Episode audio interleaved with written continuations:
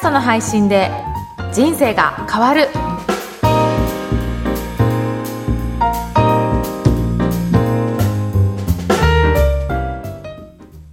こんにちは、小ラボの岡田です。こんにちは声ラボの上田です岡田さん今日もよろしくお願いいたしますよろしくお願いします。今日はどんなテーマでいきますか？はい。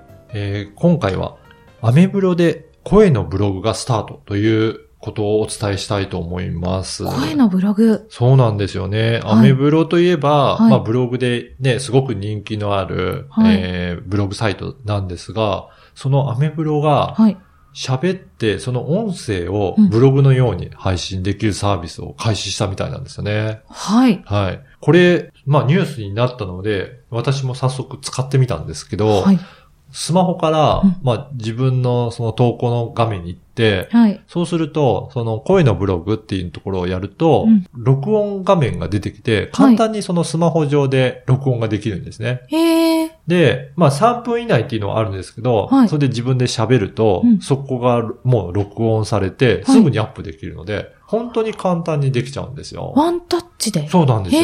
はい。だから、はい。あのー、ポッドキャストですと、はい。ちょっといろいろね、設定が難しかったりして、うん。立ち上げるのが大変だったりするんですけど、うん。本当にこれはアメブロのアカウントさえ持ってれば、はい。簡単に声で発信できるんですよね。うーん。で、しかも、はい。驚いたのが、うん。その録音した音声を自動的に文章に、文字に変換してくれて、文字が出てくるんですよ。え勝手に？勝手に出てくるんですよ。はい喋ったものが言葉になってこう、下にそうなんですよ文章に文章にパーってなるってことですね。そうなんですよね。へえ。それってすごいですよね。すごいですね最近の技術すごいなと思うんですけど、うんただあんまり滑舌が悪いと、はい。しっかりとね、認識してくれないっていう問題はまだまだあるんですが、はいまあそのあたりははい指導で後から手直しすることも可能なので、はいでしっかりとした文章にして、あの、公開することができるんですね。うーん。Mm. うんすごく面白い取り組みですよね。すごいこれ気軽に、本当に気軽にできるそうですよね。配信の方法ですね。へえ。だからこんな感じで、はいね、アメブロも音声になんかね、こだわってきたんだなっていう感じで、うんやっぱり音声の注目はどんどん、あの、上がってるなっていうのは感じますねい。や、そうですよ。だって、うんね、声のブログといえば、うん Voicy が。 Voicy が、はいはい。 Voicy だって去年2018年利用者30倍になったらしくって。30倍？30倍です。すごいですね。しかもこの前は、うん。今年の2月、はい。資金調達7億円。すごい。すごいですね。うんテレビ朝日文化放送うんとあーはいタッグを今組んでいるという、非常に今伸びてるね音声配信アプリそうですよね。の会社ですね。の、 Voicy 簡単に説明すると、はいまあこれは一般の方というよりも、うんあの芸能人だったり著名な方が、はいその自分の番組を持って配信してるっていう、そういうサービスですよね。そうですね。割とインフルエンサーの方が多いですよね。だからそういった方がよく使って配信してるサービスなんですけど、やっぱり相当伸びてるっていうことなんですね。ううんん。だからそれだけ力を入れてきて音声配信やってるんだなっていうのがよくわかると思います。うんうんやっぱりそういう感じでいろんなメディアも、あの、以前ご紹介した Spotify とかも、はい。やっぱりね、力を入れてきて、ポッドキャストに対応したりとか、うん。各ね、サービスが、ポッドキャストだったり、音声配信にも、やっぱりこだわってきてるっていうのもあるのかなと思いますね。そうですね。うん。結構動画もね、注目を浴びていいますが、うん。やっぱり隙間時間とか、あとはなんかやりながらとかっていう時って、やっぱり音声の方が、あの、気軽に聞けたりとかするので、ぱりそういったところはちょっといいのかなと思いますね。そうですね。この特にこう春のうん。年度が変わって忙しい時とかも、隙間時間でちゃちゃっと聞いたそうでりすね。喋ったりできるんで、うん。よりね、負担がないですよね。そうですね。。発信する側としても聞く側にしても、うんより負担のない、こんな音声メディアが注目されてきてるなっていうふうなニュースでしたねう。ん。はいはい。それでは今日はアメブロで声のブログがスタートについてお伝えしました。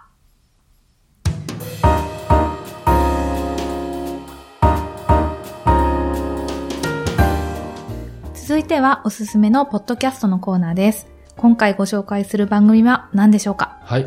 今回は、聞く日経ヘッドラインをご紹介したいと思います。おううん。これはね、日経、はいラジオ日経が、日経の、あの、ヘッドライン部分をお伝えする、そんな番組なんですよね。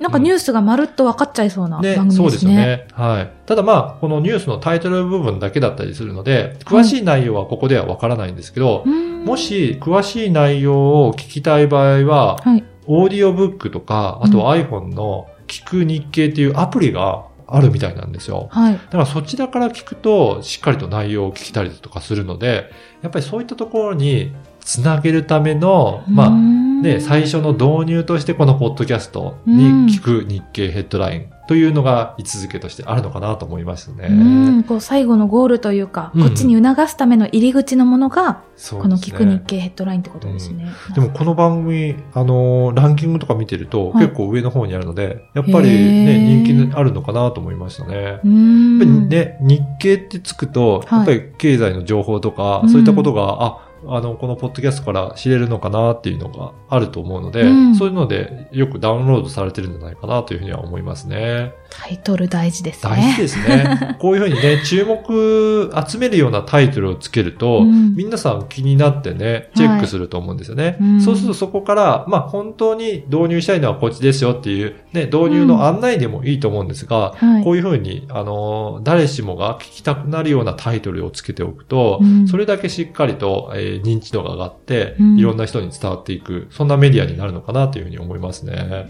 うーん。そう考えたときに私のうん自分の番組の ADDC は 果たしてそのようなタイトルになっているんだろうかって今思いながら聞いてました。ね。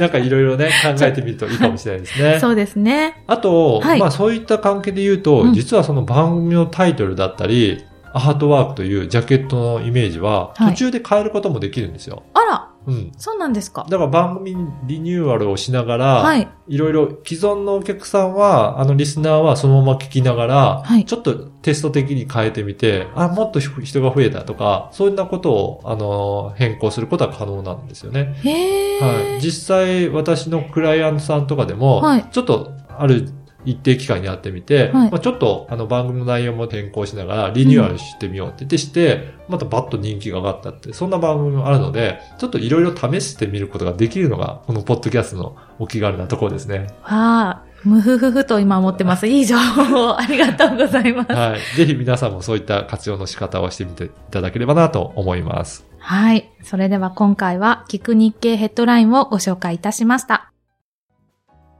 この番組のご感想、ご質問はツイッターでも受け付けています。ハッシュタグ、ポッドキャスト人生でツイートをお願いいたします。それでは岡田さん今日もありがとうございました。ありがとうございました。